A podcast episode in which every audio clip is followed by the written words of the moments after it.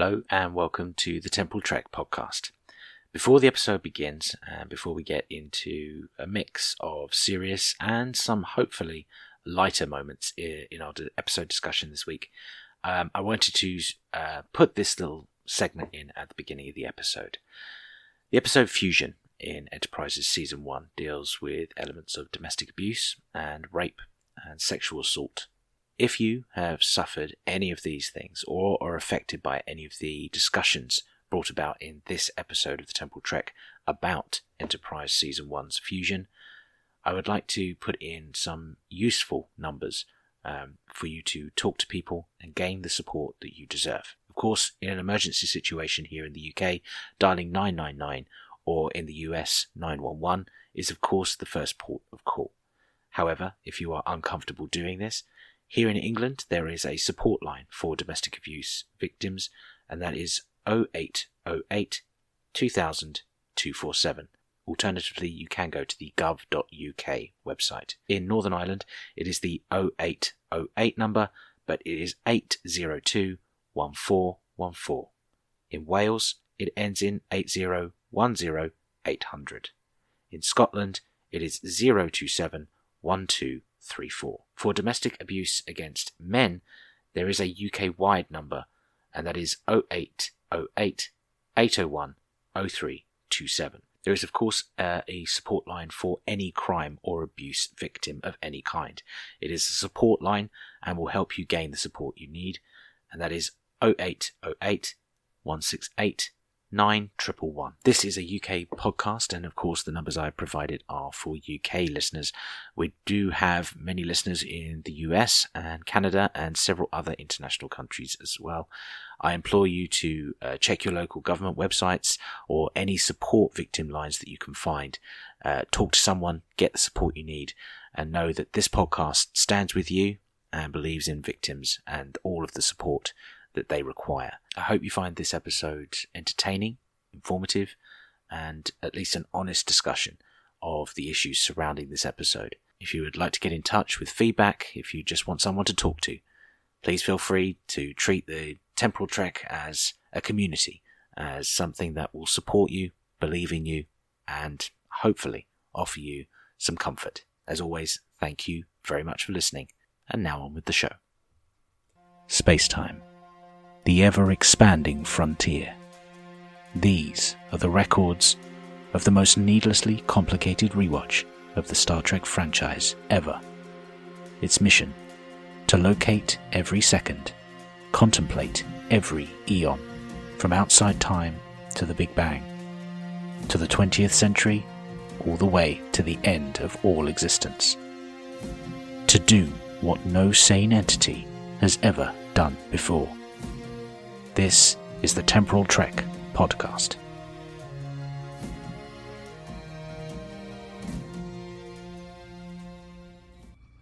Hello and welcome back to the Temporal Trek podcast. Uh, we are carrying on with Enterprise Season 1. We're in Season 3, Episode 18 of this podcast, and Season 1, Episode 16 of Enterprise for the chrono date. For anyone keeping those chrono dates in order, uh, if you are, you're crazy. Um, it's hard enough for me to just try and figure it all out as well. Uh, but this episode is a tough one. This is Fusion. Uh, this is the episode where T'Pol uh, is assaulted straightforward. There's nothing, no other way of uh, describing this episode. There are other things that happen and lots to talk about, uh, and I won't be doing this one alone. Thankfully, again, uh, Dan from the Academic Trek is helping me again. Um, so I'm just going to call him up on the device. Uh, Incoming transmission. Dan, are you there? Yes, I am. Hello. Hello it, again. It's always wonderful to have you. Uh, again, you are saving the audience from the deadly, deadly thing of the solo show for the Temporal Trek.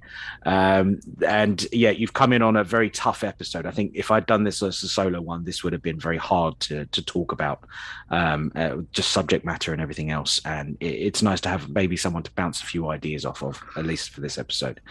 Uh, a light episode I, I think um, we were just chatting before we started recording, Uh, there's not a lot that actually happens in this episode, but there is a lot to obviously talk about.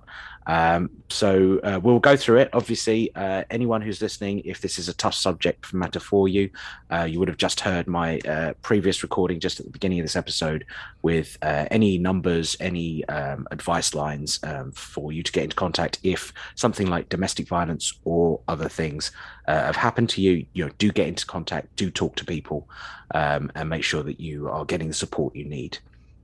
Now. Um, uh, just before we get started, how are you doing, Dan? Everything okay? Yeah, fine, thank you. Not too bad. Looking forward to recording as ever. As of you say, course. it's quite a tough episode in lots of ways. This one, so yes, we we'll see how we go. Absolutely. Well, let's open up with the episode. Uh, as we locate the episode in our LCARS rating system, we have a picture of a nebula the Arachnid Nebula. Nebula. Can't even say the word. Uh, the Arachnid Nebula. And uh, we get Archer, who's looking at this data pad, and then he's also got a book, uh, an old sort of kids' library book uh, with the same nebula on it. And he's showing it to T'Pol. He's sort of showing off um, that, that he he loved this idea and he had a telescope as a kid for his eighth birthday, um, and that it would be great to see it in real life. And I love this little vignette, and I've loved all the vignettes we've had for season one so far. These little character pieces that aren't necessarily uh, part of the episode. They don't have to be there. They could have been in a completely different episode. You could plug it out and have it something else. Um, there's it sort of plays in. This nebula does play in into the episode later, but it didn't have to be there. There could have been something else written in to, to be this.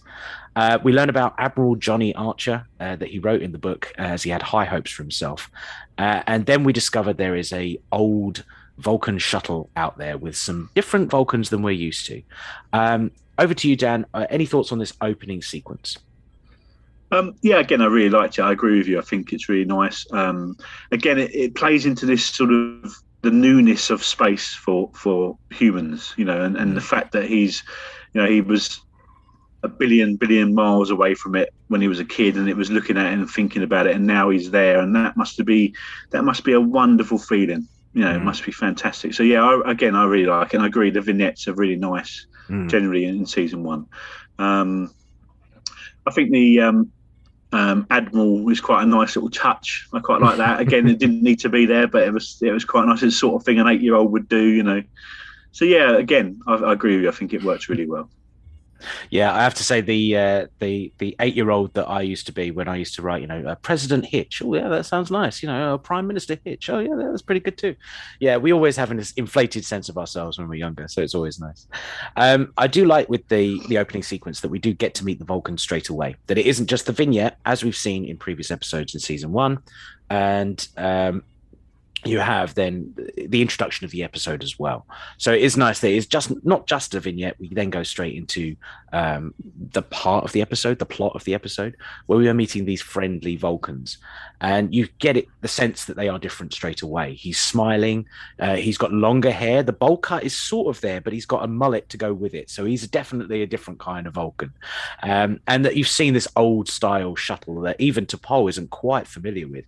Uh, and we meet Captain Tavin, and uh, he's talking about um, you know they're friendly Vulcans. They they want to have a laugh and a joke, and it's just weird to see. It's nice to see, but it's weird to see at the same time. It's disconcerting, certainly for someone who's seen a lot of Star Trek, to have this. And it does put me in mind of one of my um, uh, my guilty pleasures, I suppose I should say, as it's not a popular movie, but it's the opening of Star Trek Five, where we see Sarek, uh, as we see a Sybok uh, laughing um, and it made me think of that. Maybe you know it was a little homage to to having uh, uh, Sybok laughing at the beginning. We've got uh, a Vulcan with a mullet. We go from the credits uh, into finding out that they, this ship needs repairs, that they're a little bit behind their schedules on on getting things working, but that they're going to ex- explore the nebula as well, and they want to stay here and, and observe. Um, that we get the meal scene. We're in the mess hall, and uh, he wants to eat chicken. He's not a vegetarian like T'Pol, uh, and even though they are assuming that he is because of everything they've gone through with T'Pol, um, there is a bit of an oh my moment, uh, Sulu wise, where he says, "We've spent eight years exploring ourselves." Ooh, um, very unusual words. Uh, but we learned that they are um, uh, searching for a lack of logic or a different way of hmm. exploring logic, uh, which is called Kosh Vetor. And it's the first time we've ever heard of that in the podcast. um, and that they will have three to four days of repairs, which uh, we've just had Shuttle Pod 1, where we uh, had uh, Lieutenant Hess, who was the backup engineer, who we've never met before, but was able to miraculously make a new door for the shuttle bay. Um, uh, you know, why it's taking her only three to four days. I would have thought she could do it in, you know, 24 hours, you know, beating Trip quite easily. But there we go. Uh, any thoughts on the meal scene with the Vulcans? Yeah, I think it was an again an interesting little scene. Um, and it, what it did very well, as you say, very quickly, was to, to to mark these Vulcans out as very different. You know, meat eating meat is you know just not a Vulcan thing, and we know that right through. You know, it's just not done. Um, so I think that was very sort of succinct um, storytelling, very clever little way of just going right. These guys are different. Mm. You get ready for this. Um, and of course, I, I liked um, T'Pol's look on her face when when when he asked for the chicken. It's just that sort of you know utter disgust, sort of you know the raised eyebrow, you know the typical sort of T'Pol. That that's T'Pol being very emotional. I have to say, I recognise that that look on her face uh, a few times. I have uh, I've dated a few vegetarians uh, and one vegan in the past, and uh, I've I've seen that look before. Every time I've I've chowed down, exactly on chicken, if, if anything else. So uh, I have seen that before. Uh, nothing against vegetarians or vegans. I'm just saying I've seen that look before. Um, but yes, it's yeah, it's it's it's fun because it, it, does play on all our preconceptions. Um, it's it's weird as well because I always remember uh, seeing interviews with Leonard Nimoy whenever he was discussing the decisions that he took about Spock and what would then become Vulcan culture. He was always saying that they're vegetarians because they are touch telepaths. So if they are touching the meat, there was a uh, maybe an imprint or a sensation of the emotions that uh, that animal may have felt. Um, and I thought it was a very interesting take on it. And it, it later played into this episode for me. Um, as we get later into the the, the episode, uh, T'Pol is exploring her emotions with this other character and everything else that comes with that. But there was an element where I thought the guy doing it to her is a bit of a junkie and almost an emotion junkie. So I'm wondering if all of the crew of this ship are in some way an emotion junkie, that they are taking in the food, they're taking in this meat to get that same sensation, but at a reduced level, and that perhaps the one who is with T'Pol is is a is the extreme version. He is the one who takes it that one step further and beyond uh, what is acceptable. Um, and it just, it made me think of that. I don't I don't know why it just brought that up in my mind. Uh, even though it's a fun scene, it's quite a dark dark thought that I just had about it. But it, it just seemed weird that maybe um, this entire crew is not necessarily uh, suspect that uh, all of them have that sense of a junkie emotion mm. um, um, part to themselves. Um, but we sort of get that as we carry on. Uh, we go into engineering, and we have the eager Vulcan. We don't learn his name at this point in the episode, but the eager Vulcan who is uh, put with Trip so he can learn about repairing the sensors and the and the the engines as well and he's he's interested to find out you know why do humans eat six meals a day that they mate and they sleep at the same time? Uh, he's got all these incorrect notions of what a human being should be. Um, uh, any thoughts on the eager vulcan and uh, the interactions that, that that trip and he have? He's a real highlight for me actually. I really like him. He's a he, he comes across as a really nice person. Interesting i don't know he's he's sort of chubby as well and i'm not sure if we see other chubby Vulcans. I can't. That's that is true. Yeah, I, I yeah. was struggling to think. I I think of all the Vulcans I know, it's they're like they're always they're skinny, they're always slender, tall. and yeah, yeah, yeah. So, nice so I don't know. know. Uh, yeah, um, I really like. Yeah, I really like him. He's he's just got like uh, he's he's like the balanced version of the other guy whose name I can't remember, but the the, the creepy guy.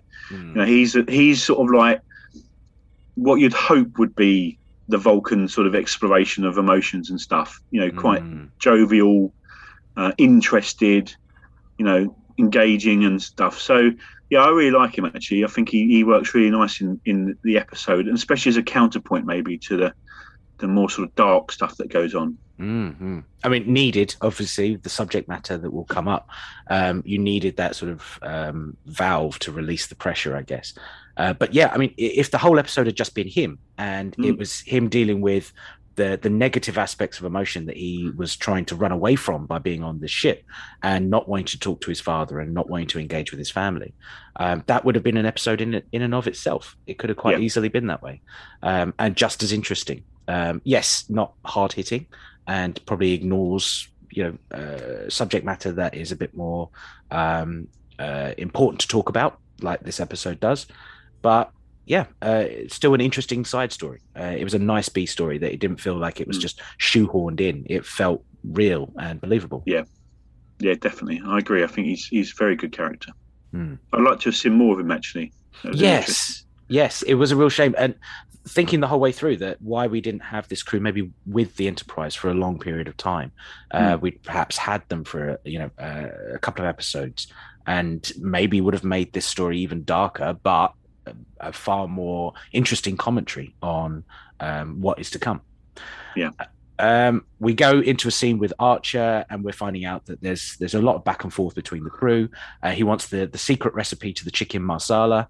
Um, that it's top secret, and Chef doesn't divulge his recipes. I do like that interaction. That was very funny. Uh, again, thinking back to previous episodes, Breaking Ice, where uh, the Vulcan was insistent that you can't have the secret plans to the engines, uh, and now Archer is being equally uh, the same about about chicken masala. Um, it, T'Pol has a really good point about just because they know how to smile and eat chicken doesn't mean that they have mastered their emotions.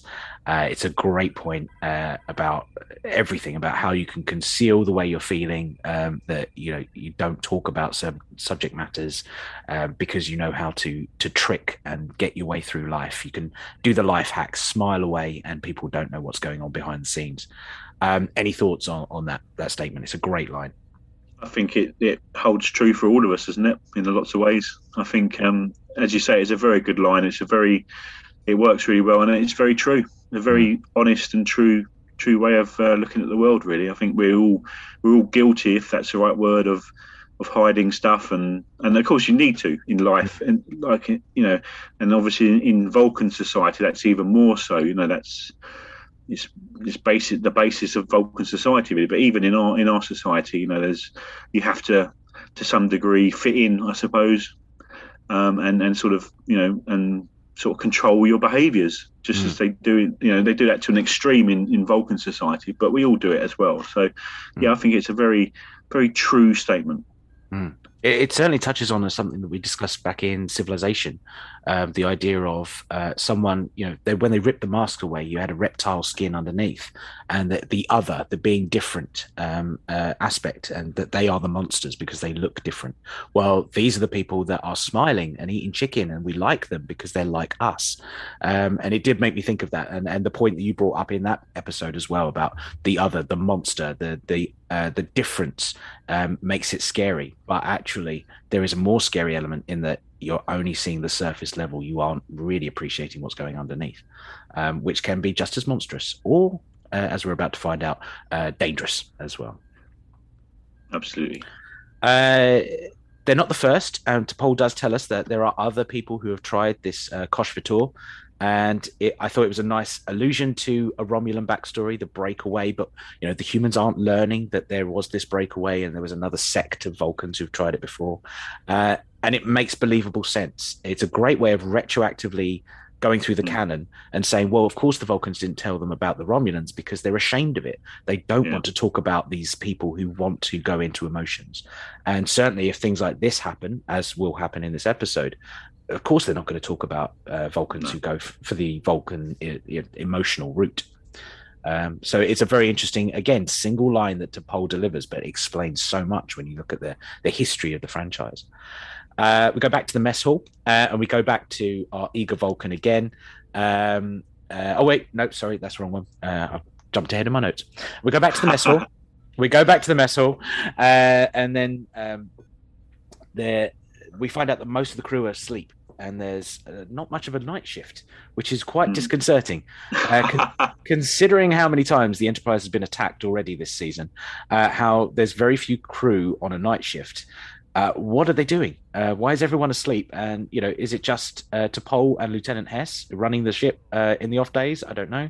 Um, maybe it's the the pooper scooper as well, looking after Porthos whilst Archer's asleep. but we get the first uh, icky scene, the, the first time that we get this uh, Vulcan. Again, we haven't had his name spoken so far, but the Vulcan that T'Pol is working with, he's already invading her space. He's already standing too close. He's already being um, uh, too aggressive.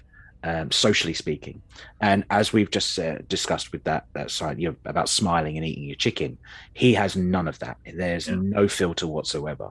Um, we do learn that she was on Earth for two years and seven months. Um, and then also how long she's been serving on board Enterprise, which allows us to locate the time for the episode finally for this episode. Uh, that it is November December time, uh, fifty one. We don't get an exact date, but it would work out roughly that way.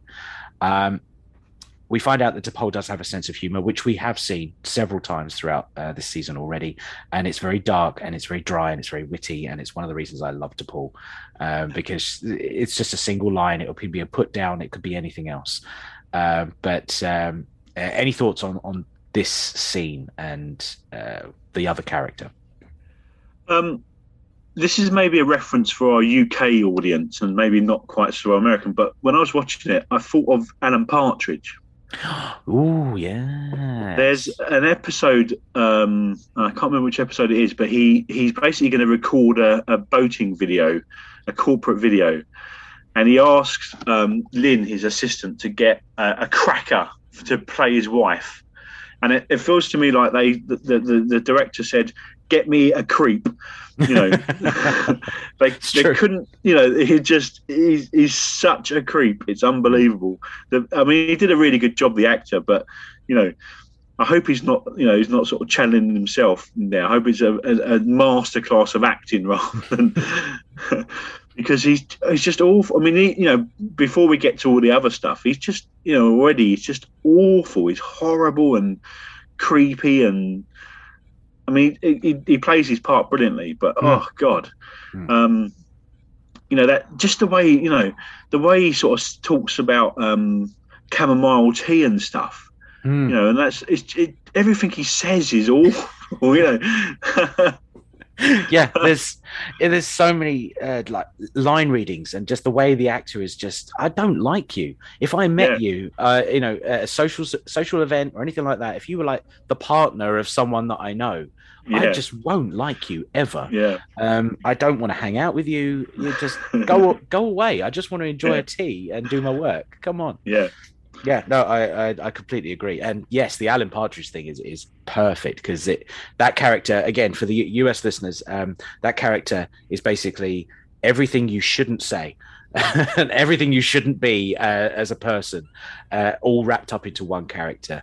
Um, he did have a movie at one point, and I don't know yes. how famous or, or, how international that went, uh, but it's just it's an uncomfortable. It is a character, um, again played by the wonderful Steve Coogan, uh, who is not like that as far as I'm aware.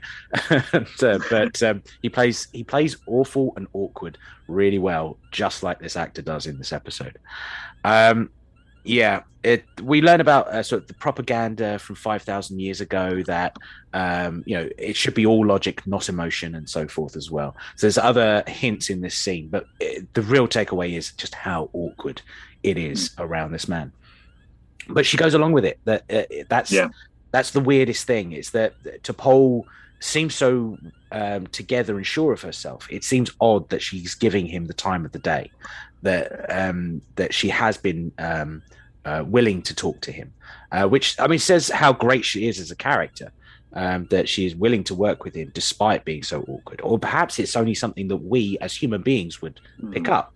And because she's a Vulcan, she hasn't picked up those signals. She's almost the the dark other side to her statement earlier that because they smile and eat chicken, they haven't mastered emotion. But because they smile and eat chicken, she's kind of given them the benefit of the doubt, or she's she's looking down on them, so she doesn't feel intimidated by him.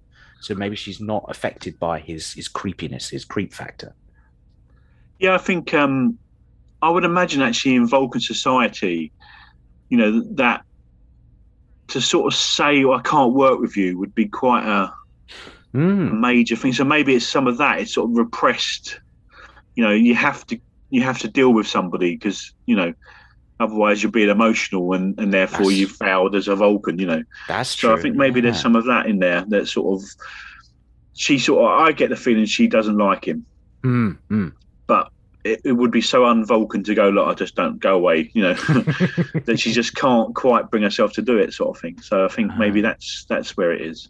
So she's sort of trapped by the convention of having to work. Ooh, I like that. Yeah, Yeah. Uh, well, moving on to, to the next scene. I mean, we then find out that uh, this nebula isn't what they thought it was. That the readings are completely different. That because of the telescopes millions of miles away, um, it used it was a lot smaller, and because they're now closer and time has gone on, the nebula is much bigger. Um, so I thought that was a nice little aside to the science of what's going on. Um, but here we find out that uh, she's going to be placed on the ship. That Archer is going Yeah. to assign her uh, to the crew. Um, we do get a Surak statue, and she goes on board Yes. the the uh, the shuttle. This is the second time we've seen a Surak statue. Uh, one was very jaunty uh, over in the Andorian incident, where it had been toppled over, and T'Pol made an incident of it. And it's the third time we've seen, uh, in air quotes, Surak.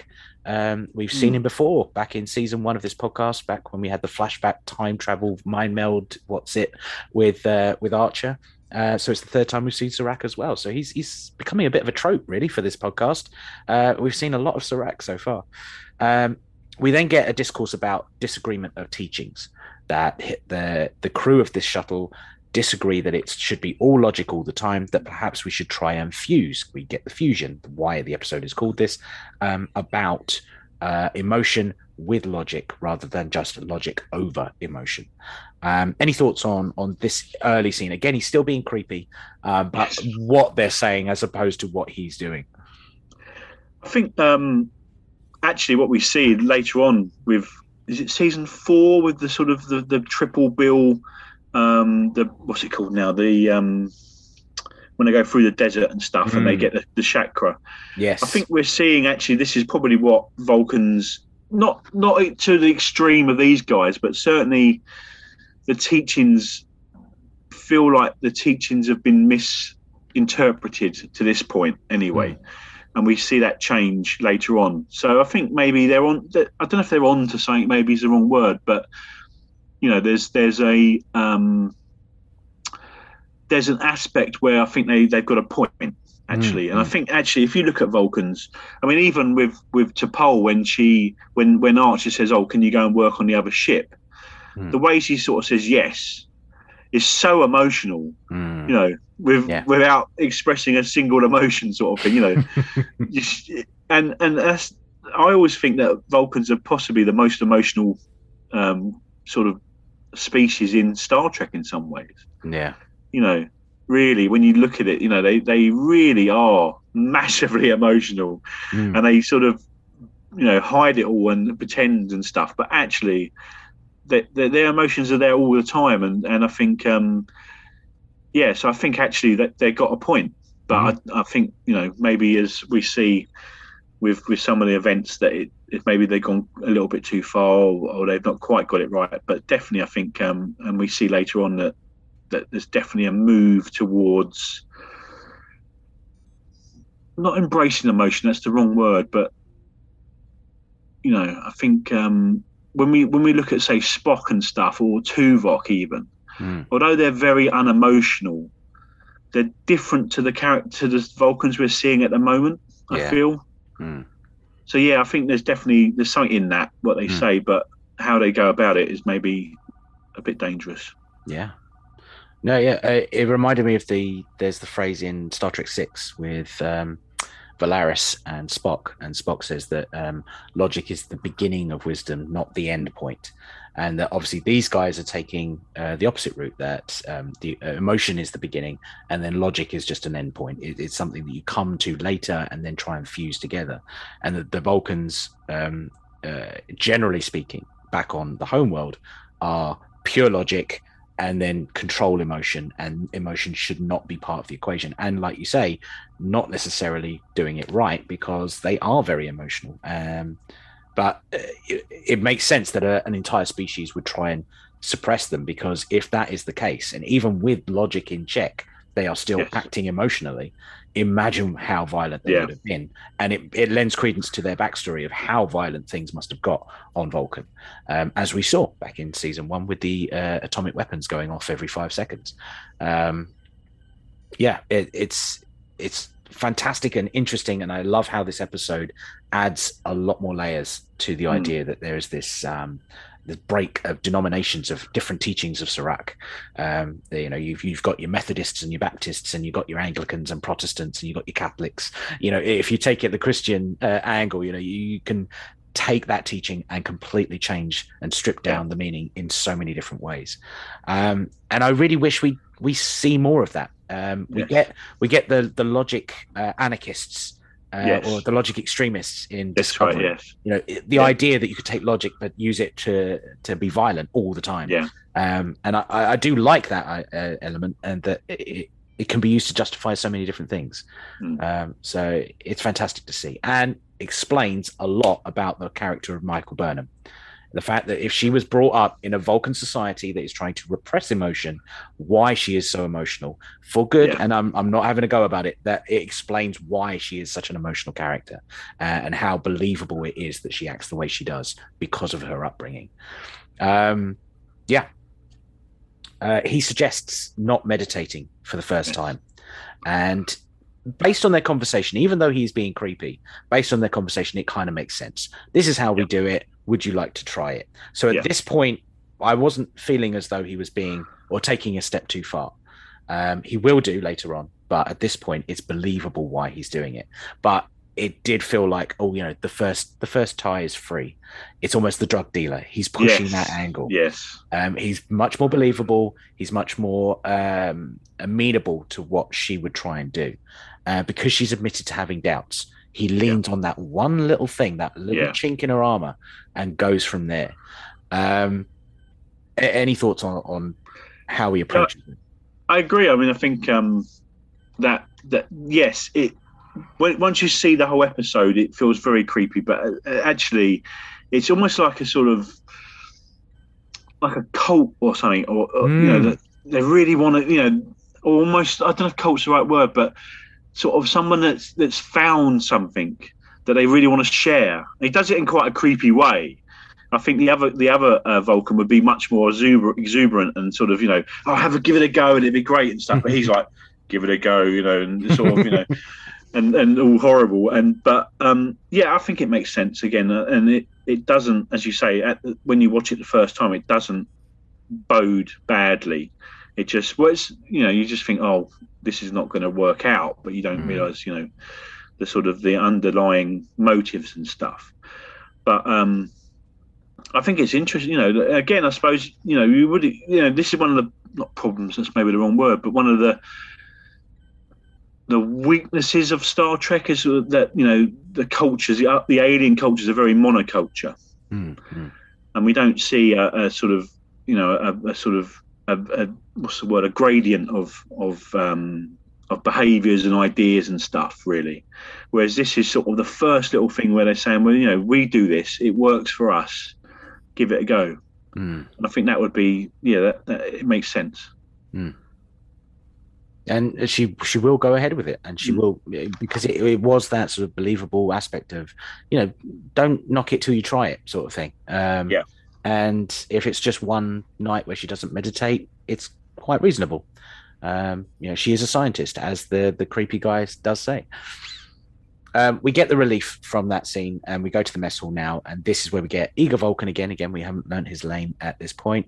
Uh, and we ask about quarterbacks and how violent American football can be. Uh, Trip is asking about sex, and we kind of get the when Harry met Sally moment where uh, he suddenly shouts out, "Blow sex!" and the, the thing I love about this scene is that as soon as that is said, two seconds later, Reed turns up. Uh, as soon as sex was shouted across the mess hall, uh, sorry, are we talking about sex? Um, and he, he sits down. We learn about the seven year mating cycle, Pon farr. Um, yeah, we, we know that there's a bit of a callback to Breaking Ice that Trip knows about arranged marriages and how does that work.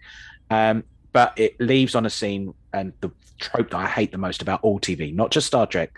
They leave the food on the plates on the table and go and finish off whatever they're doing. They don't put them away. Uh, where's Phlox as well? You know, normally he's snicking food off of people's plates. He's got three plates just sitting there that he could easily just enjoy. Um, any thoughts on on the sex scene? Um, actually, when I watched it, I thought of you. And I, the reason, I, not that that sounded really bad, didn't it? I didn't mean like that. well, I love you was, too, Dan.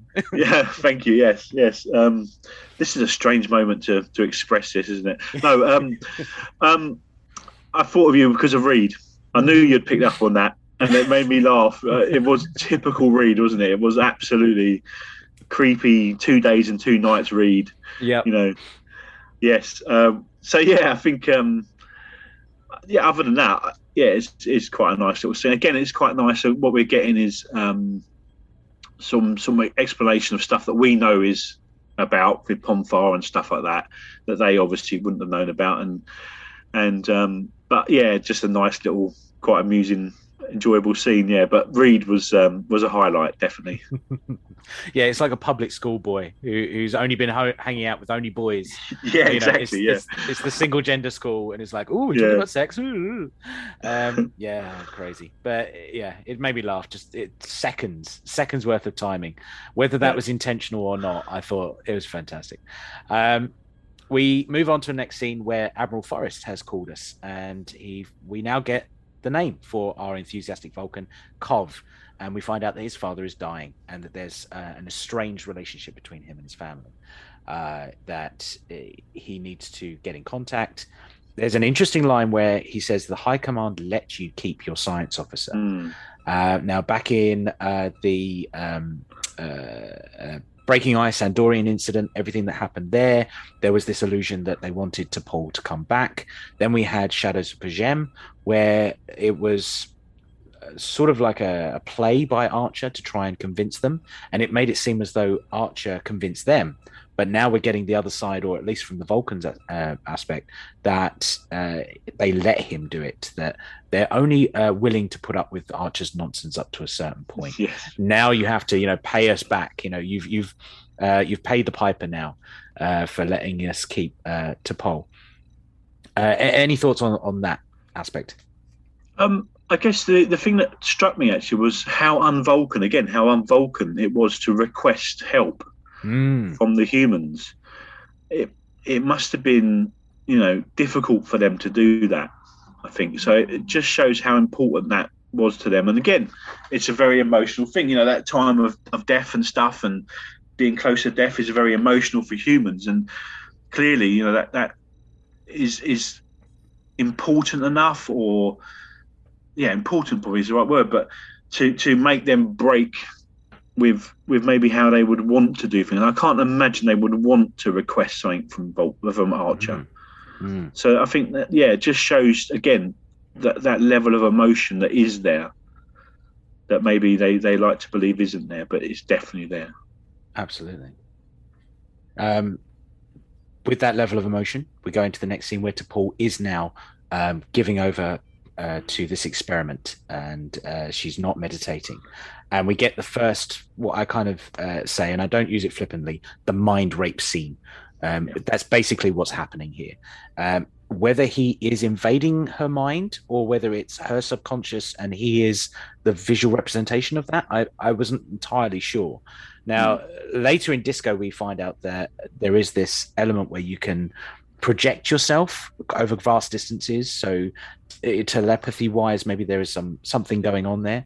And we have seen in TOS where Spock was able to somehow uh, influence the guard outside the door. I think it's in uh, is it Taste of Armageddon or something like that, where he's able to somehow yes. telepathically communicate. Yeah. So, yep. There's an element where I think is he projecting himself into her mind or whether it's her. Uh, but we get the jazz club scene, the first allusion to this jazz club scene. Interesting uh, that the, in the costume, she is wearing a kind of hijab or something that looks mm, similar to mm. a hijab. And I was wondering, like, if that is a commentary on society that that's the way humans were perceiving, or she she felt like she had to dress differently because of a culture. Uh, were they trying to go somewhere with that? Um, any thoughts on this first meditation scene? It's very very weird, disjointed imagery. Yes, it is. Yeah, I think maybe the the sort of hijab thing is maybe more to do with um, Vulcan. What's the word? Um, it, sort of being. Oh God, if I could remember the right word, it would be great, wouldn't it? it's always the thing, isn't it? Yeah. Yeah, absolutely. Yeah, but um, not modesty. That's the wrong word. But you know, being covered up is is I don't know. I, I mean, I'm trying not to put sort of human thoughts onto it, but you know, when you're going out into into into um, onto the earth, or not the earth, that sounds ridiculous, but you know, when you're coming out of the, the compound, Mm. you need to be sort of protected or something. I don't know Mm. quite. Again, you know, and it would be you you know you you'd be very sort of you don't need to be flashy or dressed up or anything because you know why would you need to do that? You got no emotions, you know. Um, but I think again, it, it's it's really interesting with with T'Pol and how how she's managed to live with humans. Hmm. This is another little thing that says that maybe she's just that little bit different to the average Vulcan. You know, the the, the sort of the the excitement and and sort of in you know the, the enjoyment she gets from the jazz Hmm. is a feels to me. I mean, jazz is probably the most un-Vulcan form of music in some ways. Maybe you know, maybe I don't know, maybe um, hip hop or something it might be. But you know, um, it's it's very un-Vulcan. You know, it's very sort of chaotic and and you know, lots of emotion and and ex, you know, expression and stuff like that. So for her to enjoy that is interesting in itself. I think. Mm. It, it's it is weird. I mean, why was it jazz? You know, why Yeah. was jazz the thing? And it, I, I realized that you know behind the scenes and in in our real world that it's because you can't sort of copyright jazz Yeah. because it is just it's it's in the moment. It's not going to be something that um, you have to pay uh, any royalties for or anything Yeah. like that. But uh, you know, it could be hip hop. Wouldn't it be fantastic if it was a hip hop thing and it is this joyous, um, big, you know, uh, emotional expression, uh, a music art form? um, and it would just make it more up to date, and it just would be fun to see. Um, you know, uh, maybe someone doing a Run DM, DMC demonstration. and Yes. just you know, if Straight Out of Compton is just the playing in the background or something. You know, there's there's loads of references going on. Um, uh, but yeah, it's it's so many different imagery uh, Mm. throwing together.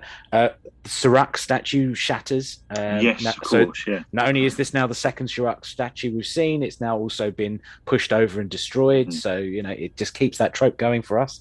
Um, but it clearly has an impact. And we go over to a scene with Phlox. Now, this is a really interesting one because as I was sort of researching the episode and trying to see where does this land? Why do people like it? Do the people hate it? Um, there- there's a lot of people who come down on Phlox in this scene and saying that he was almost enabling um, the creepy Vulcan. And I, I every time I tried to rewatch this scene, I, I couldn't see it for myself. Now maybe that's because I personally have not suffered a domestic abuse. I have not done that, and maybe I'm not seeing this. But he was warning caution that Hmm. this is an examination of emotion. He wasn't necessarily saying, "Oh, you know, stay with the creepy Vulcan. He's perfectly safe. Don't worry." He wasn't giving him an out. He wasn't protecting him, which seems to be the, the criticism people have of this this moment. Um, I, I didn't see that happening. I was wondering if you had. No, not really. I think um, it's almost like what would happen. I think if if you wasn't aware of what was going on underneath. Mm, mm, You know, the, the- as you say. I mean, I think there's there's.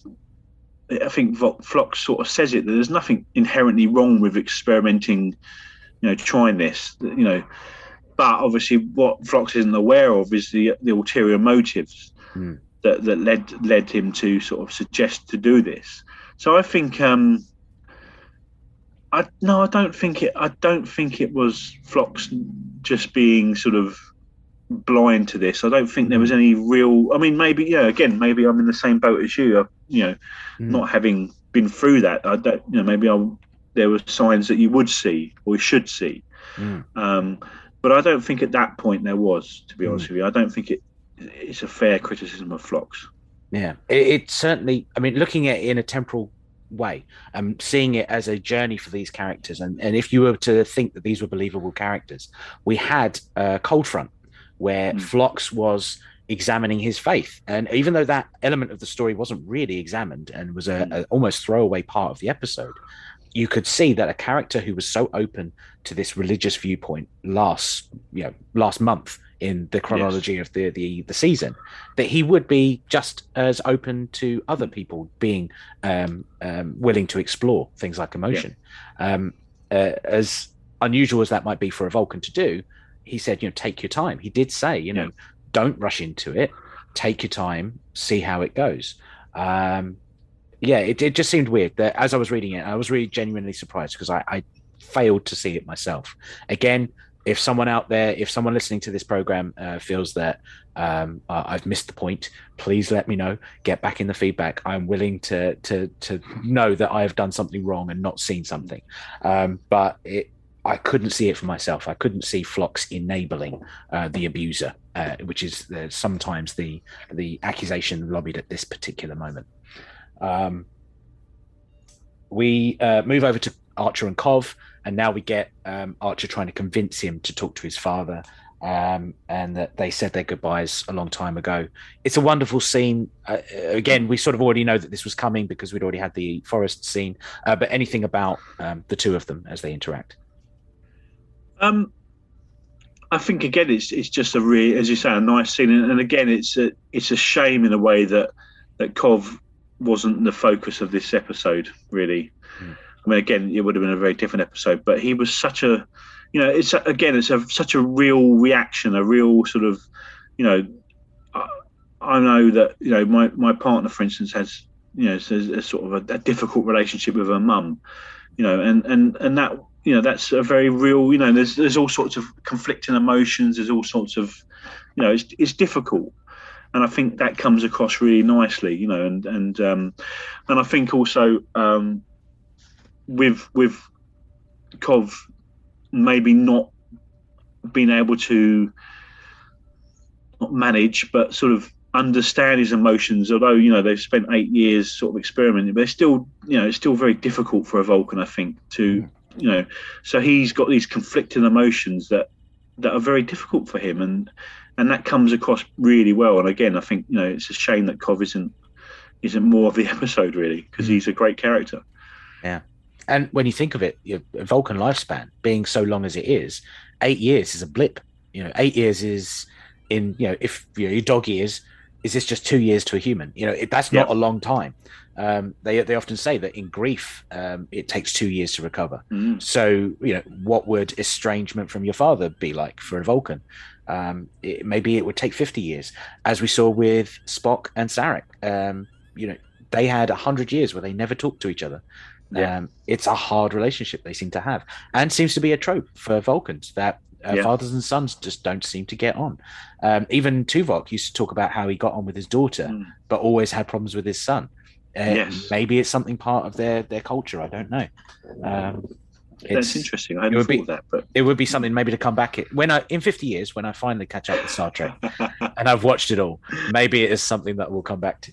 Um, we now go into uh, the scene and we finally get the name for the creepy Vulcan, Tolaris. It's the first time it's actually said in the episode. Um, we get instant creep. This is the peer pressure. This is the moment where he crosses the line. He moves from just a, a nice little suggestion. Maybe try meditating, see what we're about. You know, give it a try. Uh, this is where it, it, becomes the problem. He's yeah. talking about the compound. He's now really drilling into that moment of doubt that she seemed to have back at the jazz club. Um, he asks um, and sort of prods her into feeling, um, but doesn't ask her permission to do so. Yeah. He just asks her to do it. Uh, and that's really the moment where I feel like it, it crossed the line um, anything on this early stage? This isn't quite the the moment where it's yeah. the real assault, but it is the first moment where he crosses the line. Uh, yeah, I agree. I think it's just it, it's as simple as that. Really, it's that moment where when you first watch it, you realise that. I think you get you get the feeling right from the beginning that he's a creep. There's mm. no doubt about that. But it, this is the moment where you realise that actually, you know, this is going to be this is wrong and and and um, and it's as you say. I think you said earlier the sort of emotion junkie thing comes out mm. a little bit there. I think you, you do see almost it's almost like that hunger in the eyes. Mm-hmm. You know, and and there's it, it definitely takes a turn for the dark at this point. Mm. Yeah. And even uh, in the next scene, Archer is talking to Trip, and he seems unsure of pushing mm. T'Pol that way, even though he's not had any conversation with T'Pol about him as far as we, the audience, have seen.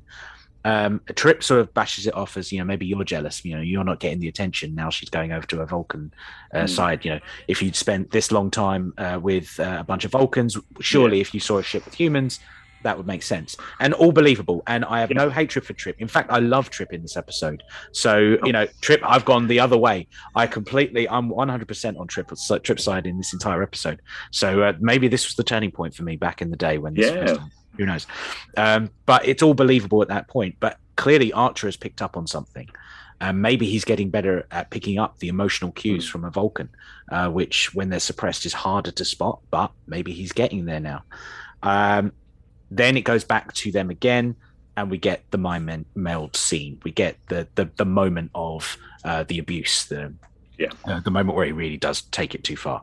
Yeah. Um, He he does warn her, or he does ask her permission, but it's immediately followed up. There's not even a Yes. second's beat.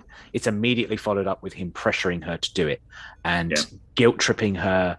You know, Yeah. it, it's the illusion that he's doing it and asking her permission and being very uh, plain, plain, uh, Yeah. believable about it. But if you don't do it, obviously you're just you know wrong because you Yeah. should be trying it out. That is, it's really hard scene to watch. Yes. Um, he holds her head. She's clearly distressed. She says no. He carries on anyway. Um, it's really, I mean, considering this came out 2001, um, it still hits today. It's 20 years on. You know, you can see a lot more graphic scenes like, uh, than this on TV, uh, and frequently do in, in many media.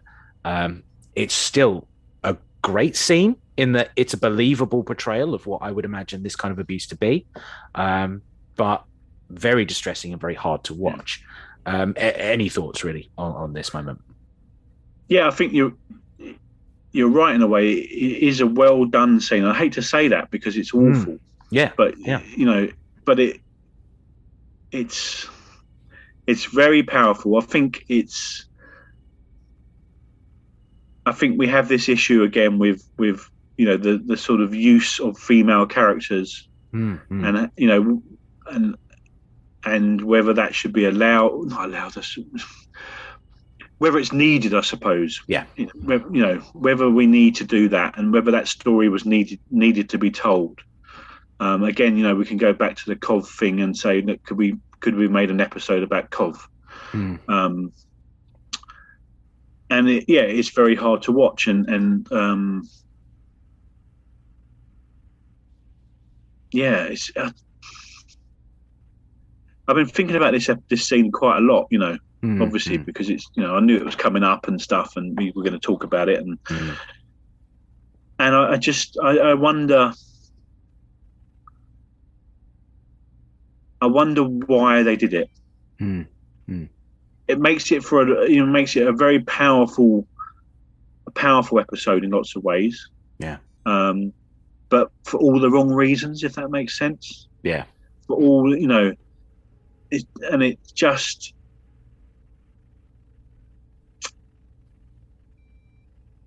I think I think an episode about emotional Vulcans you needed you needed a, a downside Mhm, mhm. in some way, but I'm not sure that this was the downside you needed. Yeah. And and there's there's all sorts of questions to be asked about why this the decisions were made that were made. Um, particularly, there's I think there's an there's a scene, scene a bit later on when they're in bed. Well, not in bed. That's maybe the wrong way. But you know, In her mind, she's in yeah, exactly. Yeah. Mm. Again, which you know, uh, we can you know we've talked to before about the sort of use of of the female and and male to, to a degree, but you know the females in, in Star Trek Enterprise and how they're Mm. they're objectified and stuff. And again, you know, you've got this this scene, and why do you need the next scene, or not? Maybe not the next scene, but the, the scene in, in bed as such. Why Mm. do you need that? You know, it's a really difficult one because it does. It is the sort of the the dramatic core of the episode, I suppose. Yeah.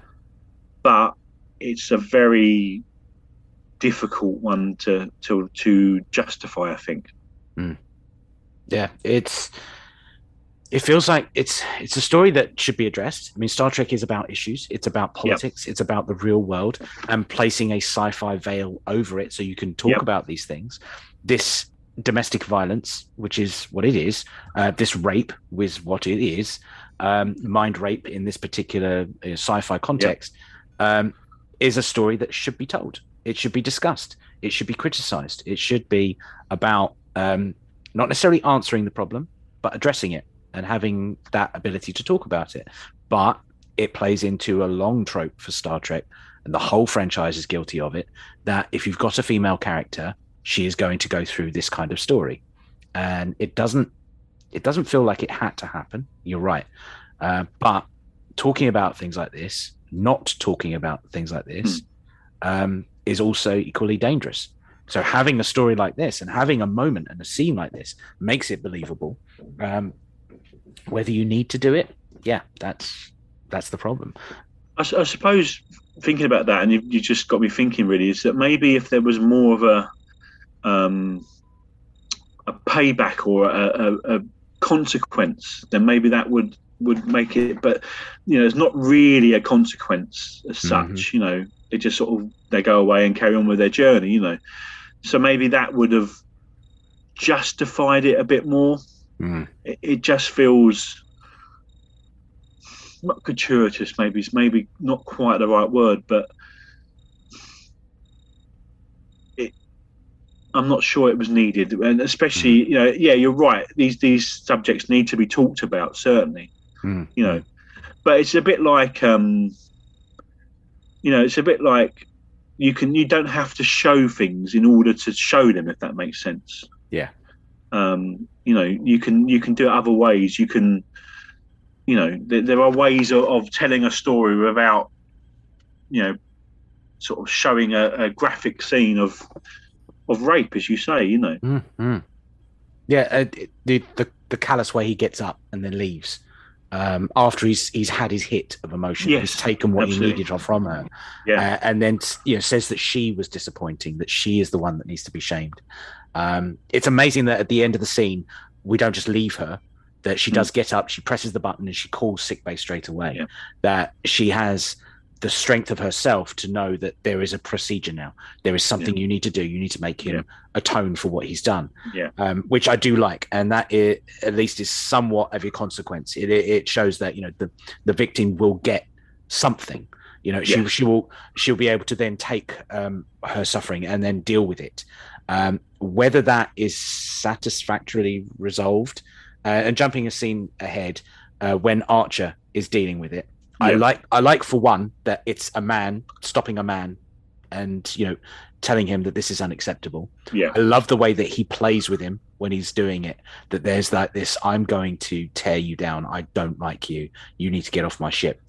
Yeah. But it doesn't go anywhere. That there is no there is no resolution. Where was the captain? You know, where was Captain Yeah. Tavin? Why was he not brought in to subdue uh, Tolaris and uh, bring him down? You know, you brought shame on our ability to try and explore emotion. You know, Yeah. uh, Arkosh Fator is now ruined because of what you've done. Um, that there was a consequence there.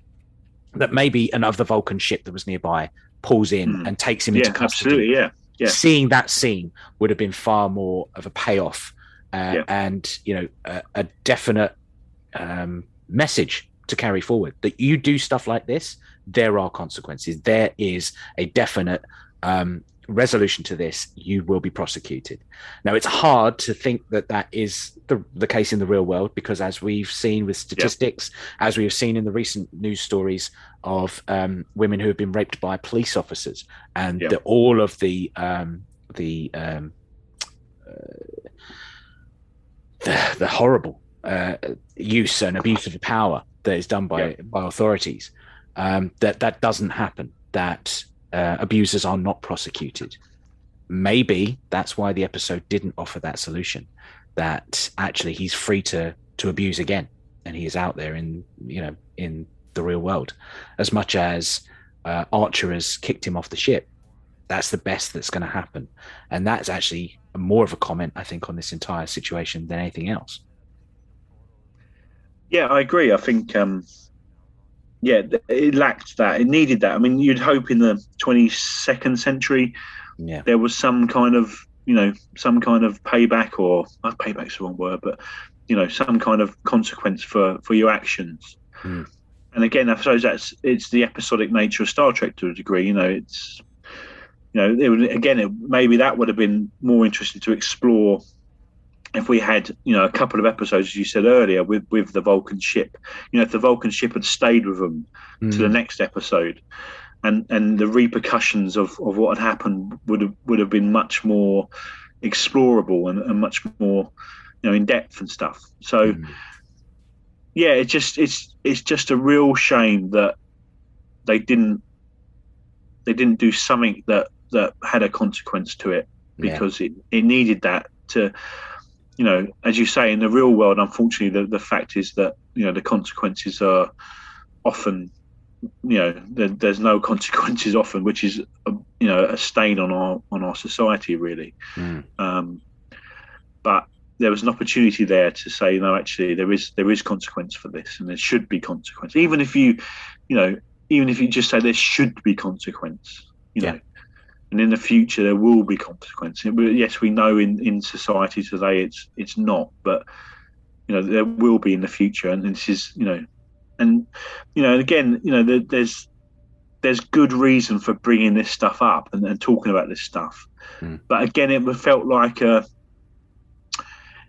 it felt like the way things are now aren't going to change and that that's a terrible message to send isn't it Yeah. you know Yeah. so yeah again you know it's it's difficult for us or for me to talk about because you know i'm fortunate i've never experienced anything like that but Mm. you know it's a terrible thing to, to see and, and and again i think you know we we didn't need to see it or at least we didn't need to see it as graphically as we did Mm. and um yeah i wish there was some more consequence in there Absolutely.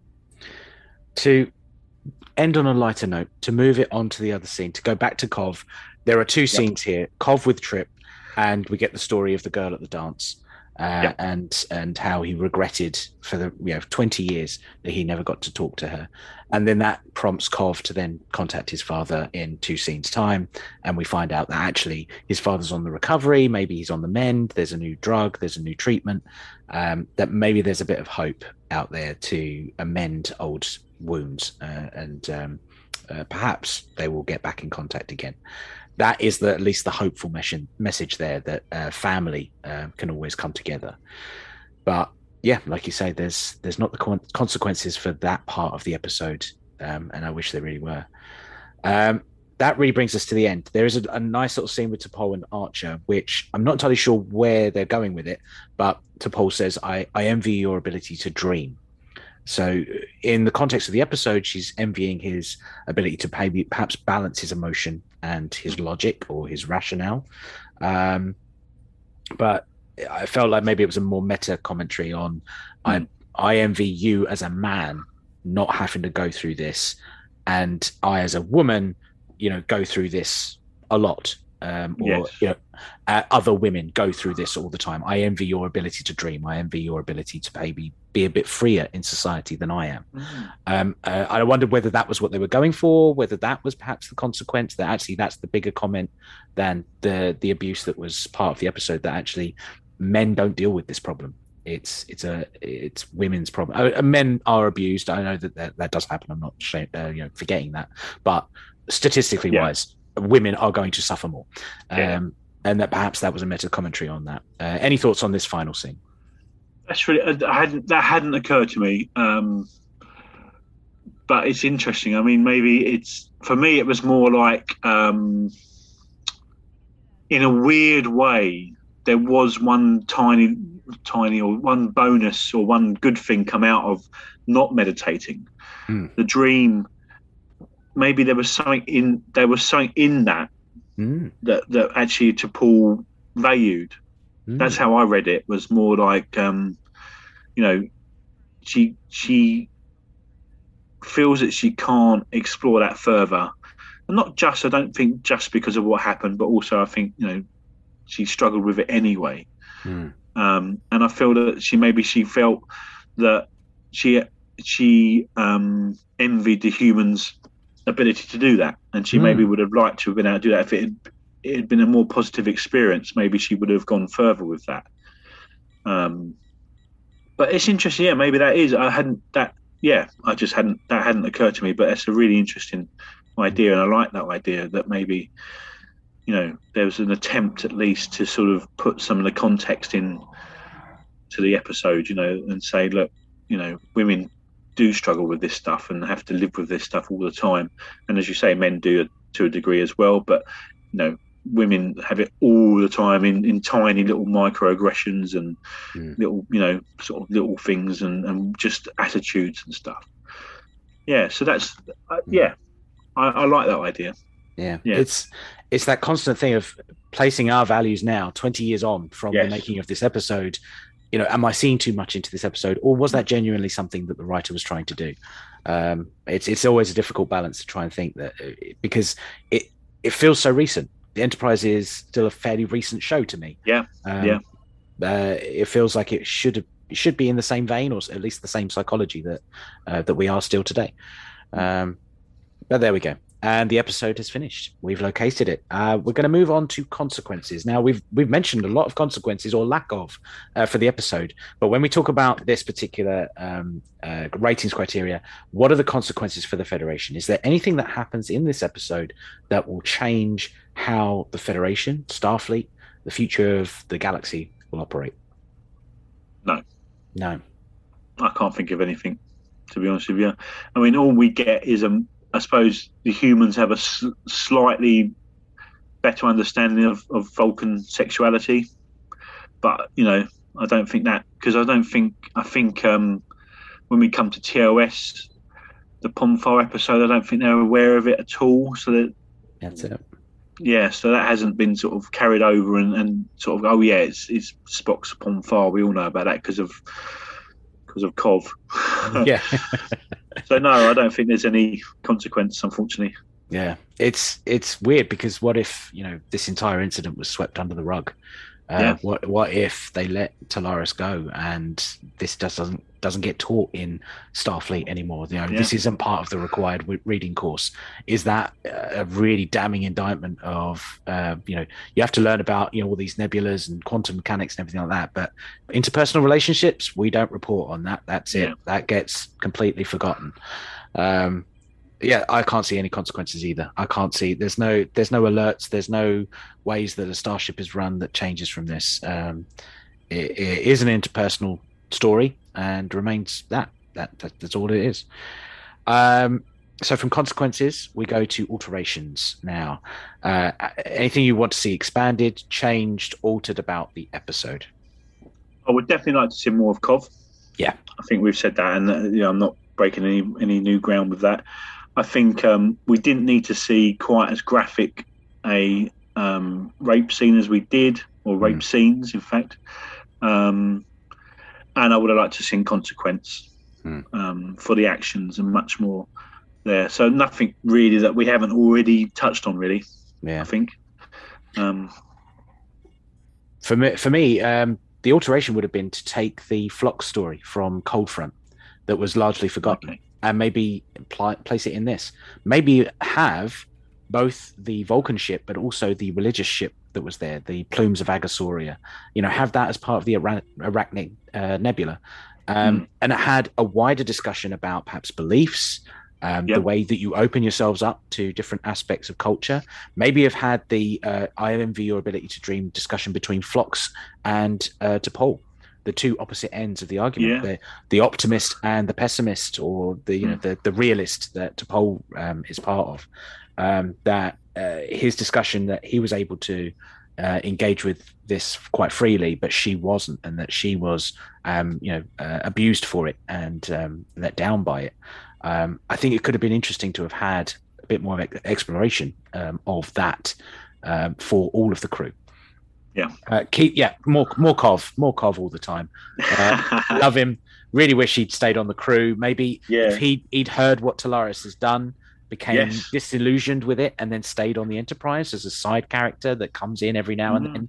Uh, and you know, El Kov, if you talk to your dad lately, keep that going. Have him, you know that sort of thing. And then there's another Vulcan on the ship that T'Pol yeah. can then be with and and be comfortable around, as opposed to Tolaris. That you know she's she's able to have that part of her culture still with her, um, and that maybe her example of living with the humans. Now there's a new Vulcan on board the human ship, and she's she's bringing in more crew, and um, she's opening up the, these doors to, people, and how uh, wonderful and inspirational she could be.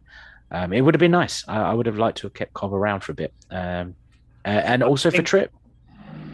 Yeah, I mean, I think I've probably said this before, but and another there's another little short track there, isn't there? The mm. fallout after, you know, on, on on back on the on the Vulcan ship. You know, as you say, I mean, I hadn't thought of that really, but Kov, you know, I think that it would have been shocking to him. You know, he, you know, he would have really struck. You know, and and that again, I mean, maybe that's an alteration or a, you know, it would, been, it would have been really interesting to see, even if there wasn't any sort of legal consequences, mm. the consequence in the relationships on the ship, mm. and and how and again how it would have affected people's feelings about their experiment or their, you know, what they were trying to do, and and you know, yeah, I think that would have been would have been fascinating. Mm. Captain Tavin, at least, and the the mm. reprimand that he would give towards yeah. Norris and you know shoot him into a, a, an escape pod and leave him there at the nebula, yeah. nebula because that's where you need to stay. Yeah. Um, and uh, think about what you've done. You know, the, just the real come down on on Tolaris and yeah, and um, a, a, genuine consequence for what he is. And you know, we've we've contacted the nearest Vulcan ship and they will pick you up and we don't want you in here anymore. Something yeah. like that. Um, yeah. Uh, but there we go. Um, recommendations is our uh, next criteria. Do we recommend to Star Trek fans this episode? Is it an essential part of the watch through?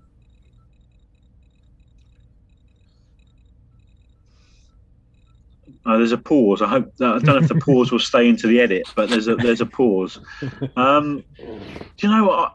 Normally, I I'm, I know straight away, but this one I don't know about because you know I think I think I'm going to fall on the side of no because I think you know there's no sort of long term consequences. There's nothing that sort of feeds into the future and stuff like that really. And other than Kov and that sort of storyline and, and that's you know do you really want to put, sit through it? Is it something you want to sit through? Mm.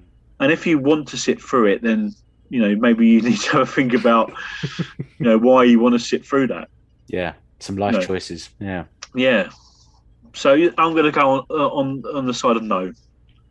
Yeah uh, i'm exactly the same. You you mirrored exactly what I, my thought process was. It's important because we learn a lot about Vulcan culture. We get uh, this idea that there is this exploration of emotion um, to um, uh, to sort of highlight that you know maybe the Romulans were part of this Kosh Vator.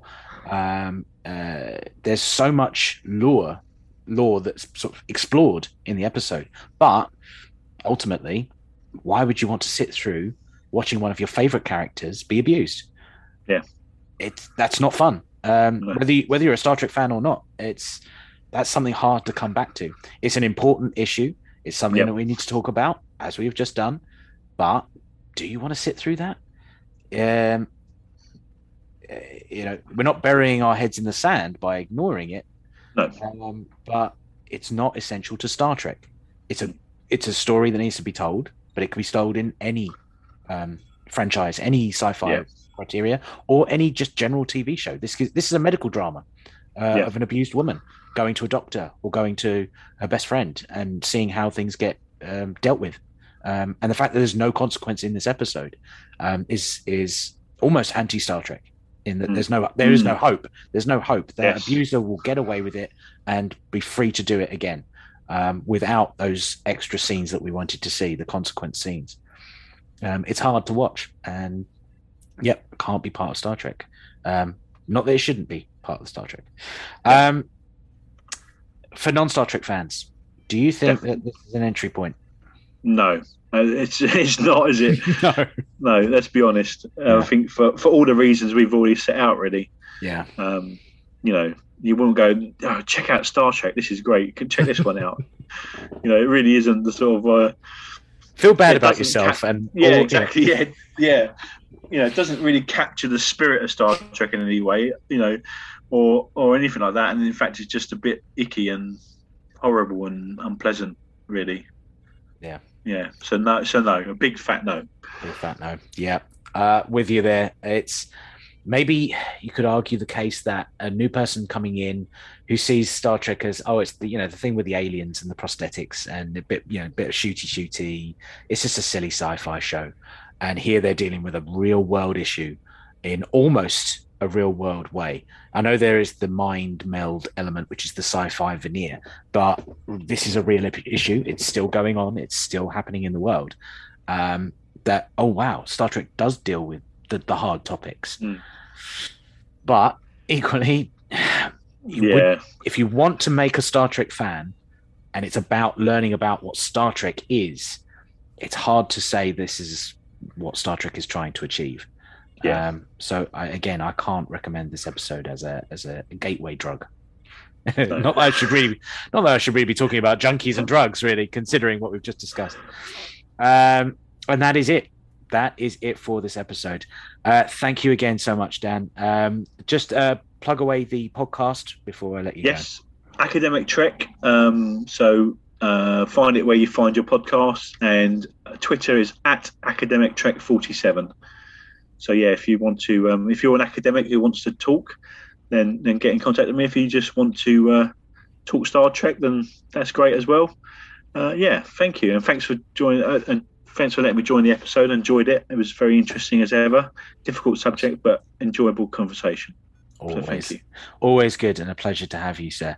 Um, right. Well, all that remains is for me to set up the next episode. Uh, join me next time for season three, episode 19 of the podcast, and season one, episode 17 of uh, Enterprise as we go to Rogue Planet. Uh, thank you, as always, for joining us here. And again, if you are um, moved by any of the uh, things discussed here, and if you have any experiences that to, to do with this, talk to someone, get in contact, uh, call the phone numbers that were at the beginning of this episode, uh, and find the support you need. Uh, and that uh, this podcast, and as I'm sure all the other podcasts, including Academic Trek, always stand with you, and uh, we believe you um, all the way. Thank you very much, and yeah, uh, I'll see you in the next time stream. I hope you've enjoyed the show. Please remember to like, subscribe, and review wherever you listen to it. If you would like to be a guest in the future or give feedback, you can contact me by either searching for the Temporal Trek Podcast Facebook page or find me on Twitter at rider underscore coattail. Also search the Temporal Trek Podcast. You can also find me on Instagram at Daniel underscore Hitch underscore writer. Scripted elements of the show are a work of pure fan fiction, and any views and opinions expressed in the episode discussions are my own or that of the guest. They do not reflect the rights holders of Star Trek. Any Star Trek sound effects or music are used under the terms of fair use and are not my own work. The intro music, Birthright by Audiobinger, is royalty free from the Free Music Archive. Check out their work and others at freemusicarchive.com. The Temporal Trek is a free podcast with no Patreon or sponsorship. However, if you would like to support the show, you can find my books by searching Daniel Peter Hitch on Amazon. Thank you very much for listening, and we'll see you in the next time stream.